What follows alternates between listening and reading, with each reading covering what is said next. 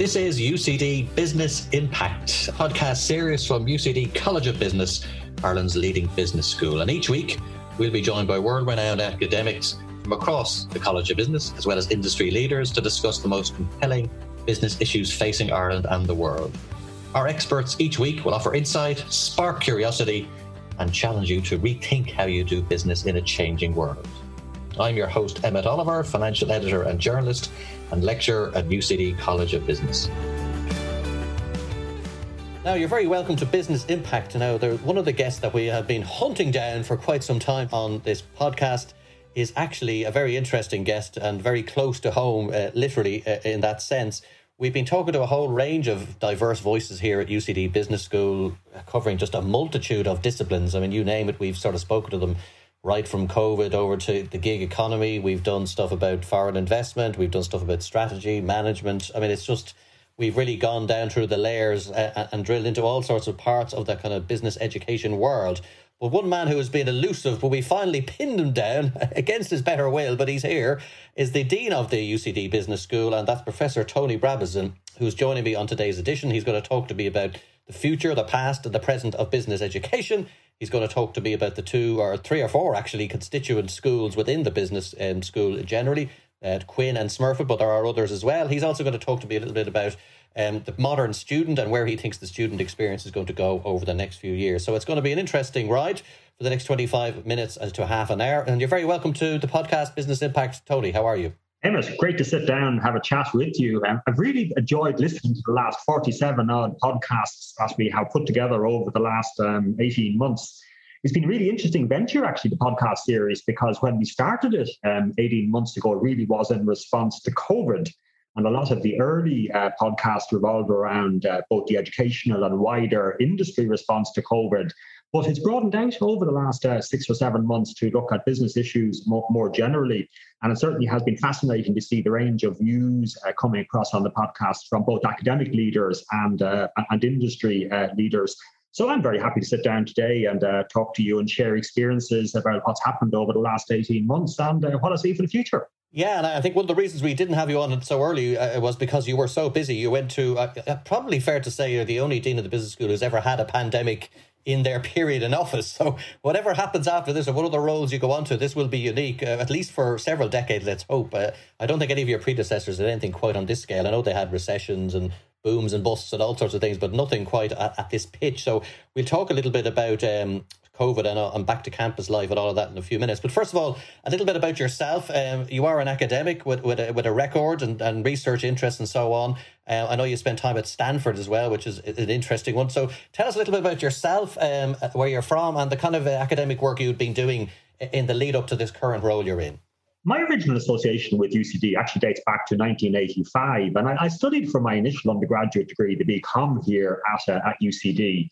And I can safely say at that stage, when I started in first year, I really didn't know where I was going to go from a, from a career point of view. So it's been an interesting journey um, since then.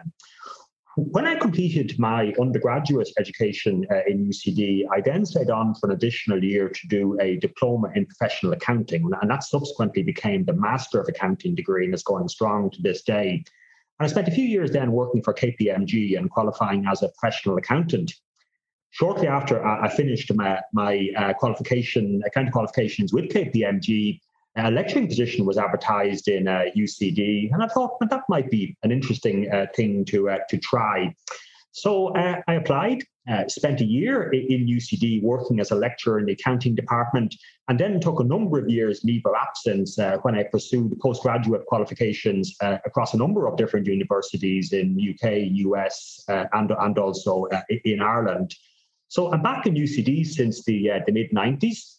And uh, I, am reminded of a, a, comment made to me when I was talking to my then manager in, in KPMG, when I, when I told him I, I was leaving KPMG to go into uh, UCD. And he said, I'll give you six months. You'll find it's too slow moving in there. You'll be back to us in six months looking for your job back. And you know what? We'll give it to you. Well, he was proved wrong uh, because what I found uh, over the course of the last uh, 25, 30 years was about every five years, a new challenge came along. And that really has kept it interesting um, from my perspective. So it's been a, a great journey uh, during my time uh, in UCD. In terms of research interests, I'd always had an interest in the mathematical and modeling side of things. And uh, early on in my academic career, uh, I, I, was very, very uh, in, involved in studies in the statistics and operations research area. And during the 1990s, uh, there was increasing discussion at the time of weird and wonderful new machine learning technologies which were coming out, such as uh, neural networks and so on. And that got me interested in moving across to the, uh, the machine learning end of things. So most of my research has uh, concerned what are known as uh, biologically inspired uh, computing algorithms, which in essence take inspiration from biological processes and then apply the software that uh, is generated from uh, those ideas to solve real world uh, real world problems. So, over the course of the late 90s and early 2000s, uh, I, I, ran research uh, groupings of, of increasing size worked with uh, quite a lot of industry partners. And by about 2004, 2005, I was running a research group with about 50 uh, people, um, industry partners. Uh, and that, that was a really, really interesting uh, experience, bringing both the, the academic and the, uh, the, you know, the industry side of things side of things together. And do you think that's what prepares you for a career in, in academic management, if that's even the right phrase to use? Um, you know, you're kind of bridging that research world and, and the managerial world. Is is because I think sometimes there's a sense outside that academics, ivory tower, etc., and and you know they lack managerial competence or or skill set or whatever. But that research area that gave you that uh, uh, uh, working with others, getting the best out of them, you know, working in a team environment. would you say there's a kind of a bridge between those two? I, I, think there is, Emmet, and I can't say that there was a, a very clearly defined uh, career plan from day one. But when I reflect back on it, uh, the skills I, I learned uh, managing a group of several dozen people, the skills you acquired uh, linking up with industry partners and pulling various partnerships um, together, the skills acquired in chasing external research funding from research agencies. You know, in essence, that of course is uh, is like running a small little cottage industry. So, uh, on the back of uh, my experience on uh, on the research side, I was asked to take over as head of research for the, the School of Business uh, about 2005 2006. And after five years in that role, I was asked to take over as associate dean of the, the Smurfit School. And I, I, undertook that post for about six years before uh, finally becoming dean in 2017. And I, I think reflecting back on it, I really love research. And I know I do at times uh, know, long for the old days when you could pursue you know interesting research projects with your PhD students and your postdocs and working with industry uh, industry partners as well. But I suppose the way I rationalize it is I continue to have impact, but I've impact in a different way now in the school uh, than uh, the the the the the, uh, the, impact I was having as, a researcher. So again, going back to my earlier comment, about every five years, I personally found that kind of a change of emphasis in what I was doing uh, worked out very very well for me in terms of keeping me energized and keeping me refreshed. Well, let, let me take you back to where you were in, say, February of last year. And I, I ask everyone this question on the podcast because I find it really interesting how the, the, the virus interacted with their normal life at that stage. Obviously, like the rest of us, you were seeing news reports presumably coming in from China and, you know, eventually Italy, of course, was the next place it migrated. But in terms of your sort of day to day life in New City, in the business school, when did you sort of see COVID really coming onto your personal radar where you sort of said, this is going to be huge? We're going to be talking about you know, classes having to be closed, you know, th- those bigger sort of ticket items. Can you remember that? Is there a particular moment or a particular period when you sort of said, this is something, this is something different? Well, interestingly, Emmet, uh, I, I, do recall sitting at home watching the news on about the 7th or 8th of January in, in 2020. And I did begin to suspect from the tone of the reports coming out from China at that stage that control had been lost of the virus and that it had likely had, a, had, had migrated beyond Wuhan. I suppose the unknown at that point was uh, how quickly would it move around the world? Because we had experience of SARS before, which was successfully uh, damped down before it became a global um, pandemic. But certainly, once we saw the outbreaks occurring in Italy, particularly in a ski resort where people then were going to be traveling back from those ski resorts to other parts of Europe. I think the alarm bells did start to go off um, at that at that point in time. But I think we do have to remember that it is a little bit difficult to move ourselves back 18 months in this time now because we know so much more about public health, about pandemic, about the virus. We really were dealing with the unknown when we went back to February and March uh, of 2020 in terms of exactly how infectious this was, exactly what the um, the mortality rate uh, from it uh, was. And certainly, we can all remember going back to April of 2020, there was considerable fear amongst uh, amongst uh, people in Ireland and elsewhere across the globe uh, concerning the, the, the, the pandemic. So I, I think in terms of uh, impact on teaching in the school, impact on staff, impact on students. That did happen quite suddenly, and we, we didn't get a huge amount of warning that uh, everything was going to have to go um, online and that we're all going to have to, uh, to, to work remotely. So it certainly was a very, very trying time, not just, of course, within UCD, but more broadly across, uh, across the economy, with every organization having to, to recalibrate to this new, uh, to this new environment. And since then, you've been kind of on a presumably on an incredible personal, emotional roller coaster, logistical roller coaster. I mean, can you just tell our, our listeners something, give us some idea of what sort of has happened? If you can condense what I'm sure has been an incredible topsy turvy period for you, can you just give us some idea of what um, what the kind of whole world has been like in the business school, trying to keep education going? Whole online revolution. Just give us some idea what it's been like. And I know you're not stopping now or taking a breather or anything like that, but as you reflect back, it, it must have been incredible. Looking back on it, Emmett, everything happened quickly and you had to respond quickly. So uh, we didn't have the luxury of, of setting up committees and uh, having uh, long debates as to how we should respond. And in, in many ways, uh, that, that, probably uh, that probably aided our, our, adaptation. I think as well, it's very very important to note that the the level of um, of resilience and professionalism shown by our students and staff is, is is is beyond anything I had ever seen in my career up to then. Everybody pulled together everybody did what was needed to ensure that we could continue our educational um, provision. And I think as well, looking across um, our students in all the locations in which we teach, people realized that this was a global phenomenon and, and realized that as they were seeing impacts across all aspects of their lives, that education was going to be different for the for the immediate future. So I, I, I found that uh, the response across the board uh, was was extremely um, extremely uh, extremely positive.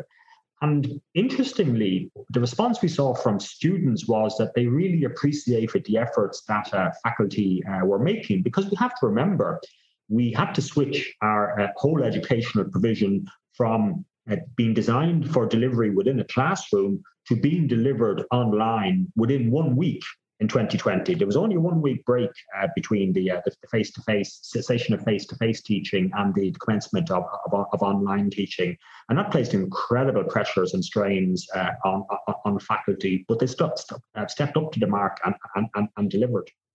And one thing I wanted to ask about is it, we'll come on to the online learning bit in a few minutes, but looking at the business school more generally, you know it's been there a long time it has it has an enormous reputation some of the like a who's who of Irish business have gone through the, the, the buildings over the years, uh, uh, and you can often see the names up on the wall.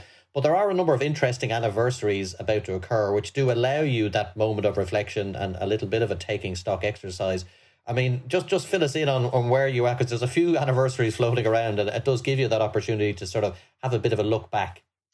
Sure, and you know, if we look back at the at the at the College of Business, you know, previously called the Faculty of Commerce, it, dates back to 19, 1910 in, in terms of the first staff becoming becoming on board. And interestingly, and a little known fact is the very first student to graduate from the College of Business at, at UCD w- was actually a woman, Lillian Deignan, who graduated in, in 1914. So, at, a time when we talk correctly uh, very much to agendas around uh, EDI, uh, it is interesting to note that the very first graduate of the school uh, was uh, what was female. So the school has a long, long, long uh, history. And I think an interesting element of the, the school, uh, business school here in UCD was from quite early on, the school was very international in, in its focus, and that differentiates it from uh, most US schools and most other European schools. And just to relate a little, uh, a little uh, anecdote on that, in the late 1950s, uh, the Irish economy uh, wasn't uh, doing uh, so well, and there was a real concern that the, the level of management skills across the economy was lower than it needed to be and was not uh, positioning the economy well for advance into the future.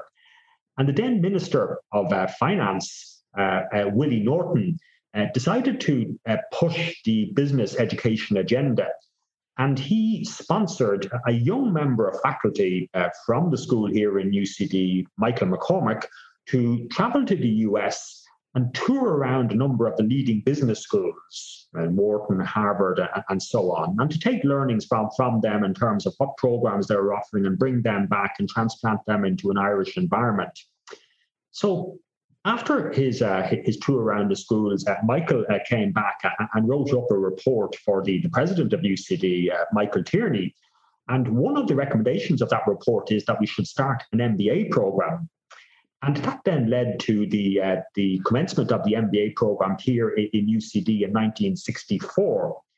Now, very interestingly, the president of UCD said to Michael MacCormac at that stage that, of course, if the program is not a success, you will have to leave the university. Wow. So it, was putting certainly quite a bit of pressure on, on, on, a young member of faculty. Now, as it turned out, the program was an outstanding success. There were over 200 applications for the very first um, class uh, in, in the MBA, of which 10% were accepted. And now, 4,000 graduates later, um, we can certainly say the program has been an outstanding success. But the critical thing behind that, uh, behind that story is that from the late 1950s, the school was looking to then to the US in terms of benchmarking uh, what we should be uh, what we should be doing. And that led over the following 20 or 25 years to a, a number of uh, faculty who went out to the US, trained up in leading US schools, and brought back that experience uh, into UCD to develop the business school here. And th- that effectively meant then that from the early 1970s, mid 1970s, there was quite a strong international imprint and way of thinking uh, embedded uh, embedded uh, in, in the school. So the school has been global and international in its mindset for, for, a long, long, long time now. Now, taking the story up to the more recent times, in the early 1990s, uh, there was a feeling that uh, the, the, the, there was an opportunity to advance business education further in Ireland by expanding our postgraduate um, offering. And a number of circumstances came together. Uh, Michael Smurfit uh, stepped up to the plate as founding benefactor. And uh, an outcome then of those multiple uh, strands that were coming together was the creation of the, uh, the Smurfit School, which this year celebrates its 30th um, anniversary. Uh, we see next year the 20th anniversary of the Quinn School, which houses our undergraduate programs here in Dublin, um, occurring. And we also see in the current year the 30th anniversary of our first overseas programs, uh, which were offered uh, in for the first time in 1991 in, in Singapore. So quite a, a, long history in the school, very strong focus on um, on the international uh, global aspect. And I, the way I would look at it is that we are very proud of our history, our long history and provision of business education, but we look to the future. And I was going to ask you, what, what does the what does a business education mean in 2021? I mean, you're always battling, I suppose, in a business school with the, the vocational part, you know, giving, stu- equipping students with the practical skills to exist in the workplace. And then you have the, the more theoretical, the, the, the, the big business thinking of a particular time and the trends and the big intellectual forces. And I suppose it may not be the, the case in all schools, but you've got to marry those two because you, you know you do accountancy you do practical skill development so people have to know what they're doing. There there's accreditation bodies that need to give them the rubber stamp so you have that piece. But also you want your students to be fully rounded. You want them to have a kind of a, a knowledge of the world and so on and social and political issues and also is that a, is that still part of the, the big um, challenge in a business education to kind of bring those two parts together a challenge, Emmet, but it's not unique to the uh, to the College of Business. So if I look at my uh, faculty colleagues in the School of Engineering or the uh, School of Medicine, they, they have exactly the same uh, environment where they're looking to educate professionals. And just like them, what we are looking to do is to ensure that uh, our students, as they're studying with us, benefit from both a research intensive and led education, but also a, a practical, a practitioner uh, focus uh, in their education as well. So what we look to do is bring both the research and, uh, and, and, practitioner elements together in designing uh, of, of, our programs. So across many of our programs, indeed most of them, uh, not alone would students be exposed to latest research and thinking, but also they would be uh, they would be taught by leading practitioners coming from the, the relevant subdiscipline which they're studying. And uh, uh, uh, what do you think of a business education means in 2021? I mean, what, what, what does it mean to you personally? Like, what what what do you what kind of students do you like to see emerge at the end of all of this? Can, can you can you even describe them or what they what they would look, sound like, and think? Well, that's a tough question to answer in, uh, in, in, in, in, brief, Emmett, because of course we have a multitude of differing student cohorts across the school. So, for example, in the Quinn School, we, we are generally looking at people who are studying for their first degree. Typically, they're coming to us uh, just out of or shortly after leaving school. In the Smurfit School, we're talking about uh, people who are typically studying for an MSc and MBA, and, and they can vary in terms of the amount of uh, work experience they have. Some are recently off their undergraduate degree and are looking to uh, begin their career when they leave the Smurfit School. Others are coming to us having uh, quite a bit of experience. Perhaps they're studying with us uh, on, on the MBA. Uh, in the context of Smurfit uh, executive development, most of the participants in SED courses will be coming to us from senior management positions and could have a couple of decades of experience and then on our overseas campuses, we have quite a wide range of both pre-experience and post-experience students.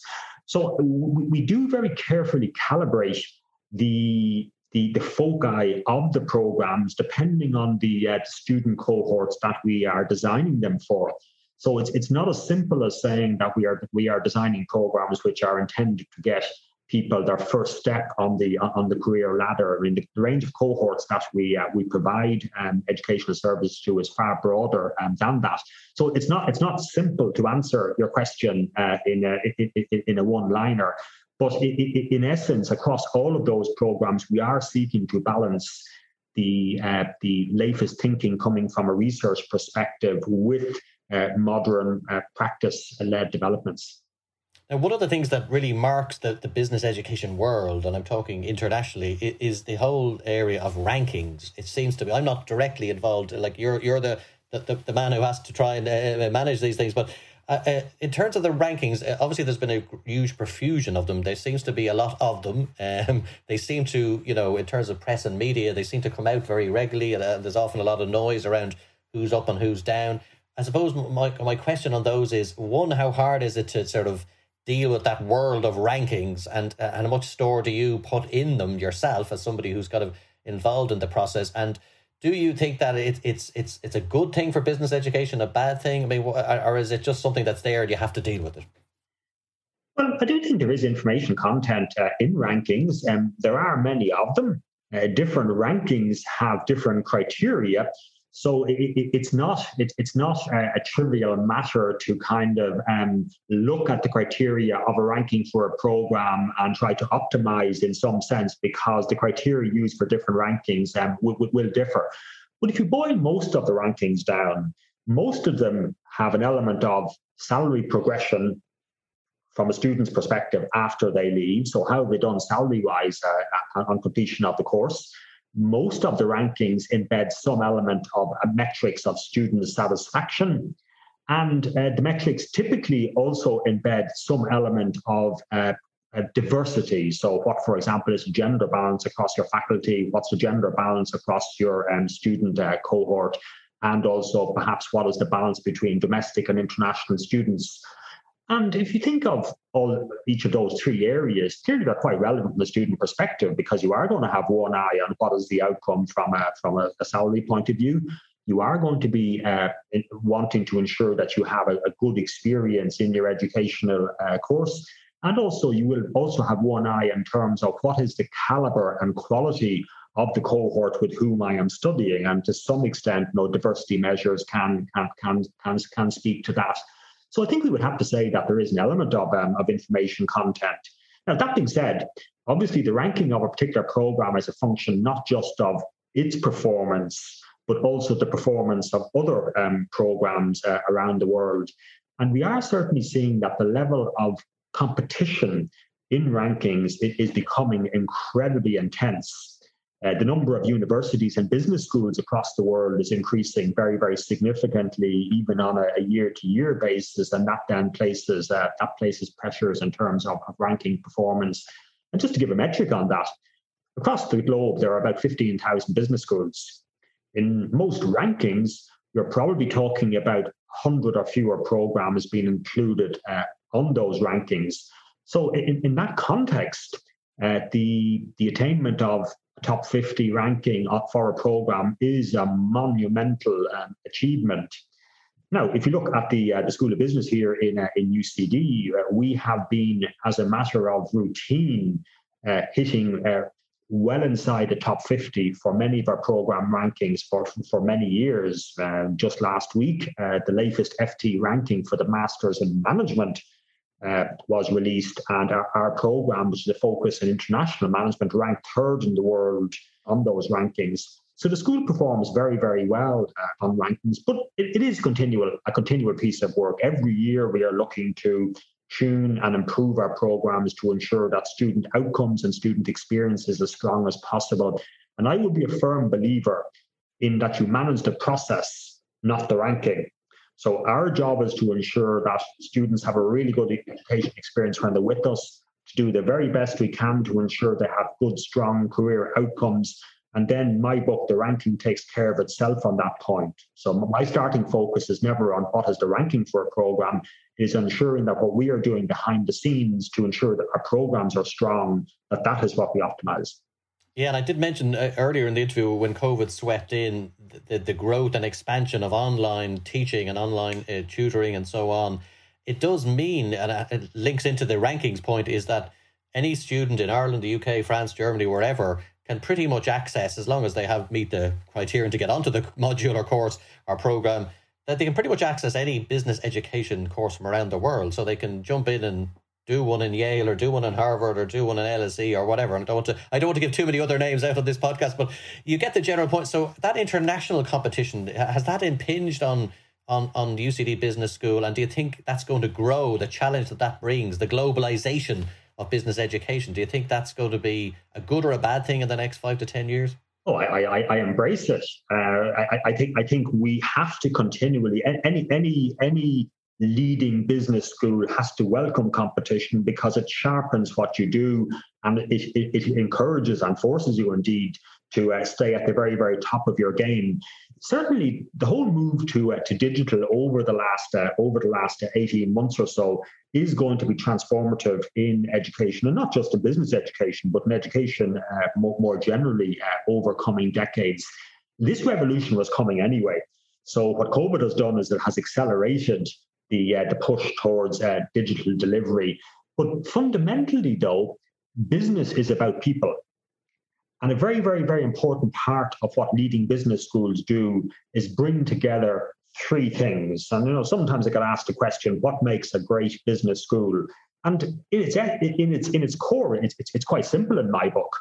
Great students, great staff, and great networks all interacting together. And you can do certain elements of the education process online, but this fundamental of, bringing great people together, putting them so they can interact intensively, not just via a, a Zoom screen, that leads to outcomes far beyond the uh, far beyond the, the, the, the curriculum. It creates linkages, and it, we also very very importantly look to build strong connections between our industry partners, alums, faculty and, and students. And you can do that to a degree online, but really the magic happens when people meet meet face to face. And sometimes I'm asked as to what my definition of success for a program is, and the the the uh, the response I typically give to that is, I would consider it to be successful if 30 years from now my successor is getting a large donation from a company which was formed when three students arbitrary number, who studied together in uh, Smurfit or in Singapore uh, on one of our courses uh, came together. one of those students being perhaps Irish, one of those students perhaps being Indian, one of those students perhaps being from the United States. I like that idea. It's a nice idea, isn't it? Yeah, you, have got all the three elements there of the alumni, you know, the, the undergraduate, postgraduate experience, and the globalization international part as well coming in. Uh, finally, um, Tony, because unfortunately we're running tight on time as is inevitable in these podcasts, and there's so much stuff here. I mean, the the material there about the the rankings, the 1,500 business schools, I don't think that's widely appreciated. That you're sort of in the Premiership, and then there's a lot of other divisions uh, further down. So I think that's that's certainly uh, new to me. There's the sheer amount of um, people competing in that space, but I suppose in terms of picking programs, and you, you can have a lot of very good arguments for different courses and modules and programs and disciplines, and none of them are wrong, or there's nothing, there's no bad discipline as such. Everyone can make a case for it. Uh, and how do you decide what you're going to offer to students and uh, postgraduates and so on? I mean, I know you have four pillars there at the school that you kind of work to use to kind of orientate yourselves. Can you just tell listeners about how you go about that process? Because I'm sure it's it's not a, an easy one necessarily. Very interesting question, Emmet. And I, I think in terms of talking about uh, about degree portfolio, it's really, really important to emphasize that we are constantly reviewing our degree portfolio. Uh, every program that we offer, wherever it be offered, be it in Dublin or be it be overseas, will be completely reviewed every five years. And that review will be undertaken by through academics, discussions with uh, alums, current students and also um, industry uh, participants in, in that particular location. So th- there really is no standing still. And what that means then is that if you take a program that might appear to have the same name and compare what we study in it now and what we teach in it now versus what we would have done perhaps 10 or 15 years ago, you will see very, very significant transitions um, over time. Now, of course, uh, industry changes and we need to respond uh, to that and indeed in some cases lead it so I think some good examples of that in recent times would be we've recently set up a new masters, which has a real strong focus on the fintech space.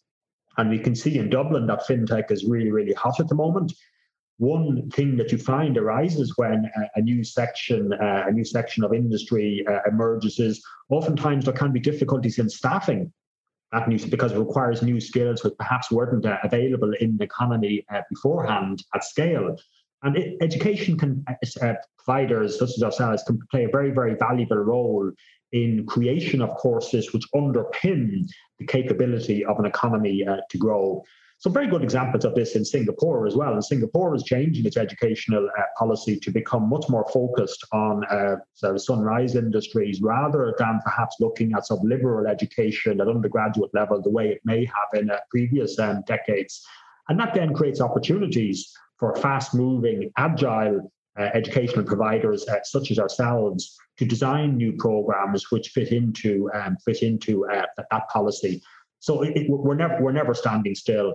And of course, uh, we, we, also have a very, very vibrant and very energetic um, set of faculty who are looking constantly for new ideas. And uh, regularly, I would have uh, suggestions made to me from each of our subject areas that there are opportunities that we should be uh, we, we, should be looking at.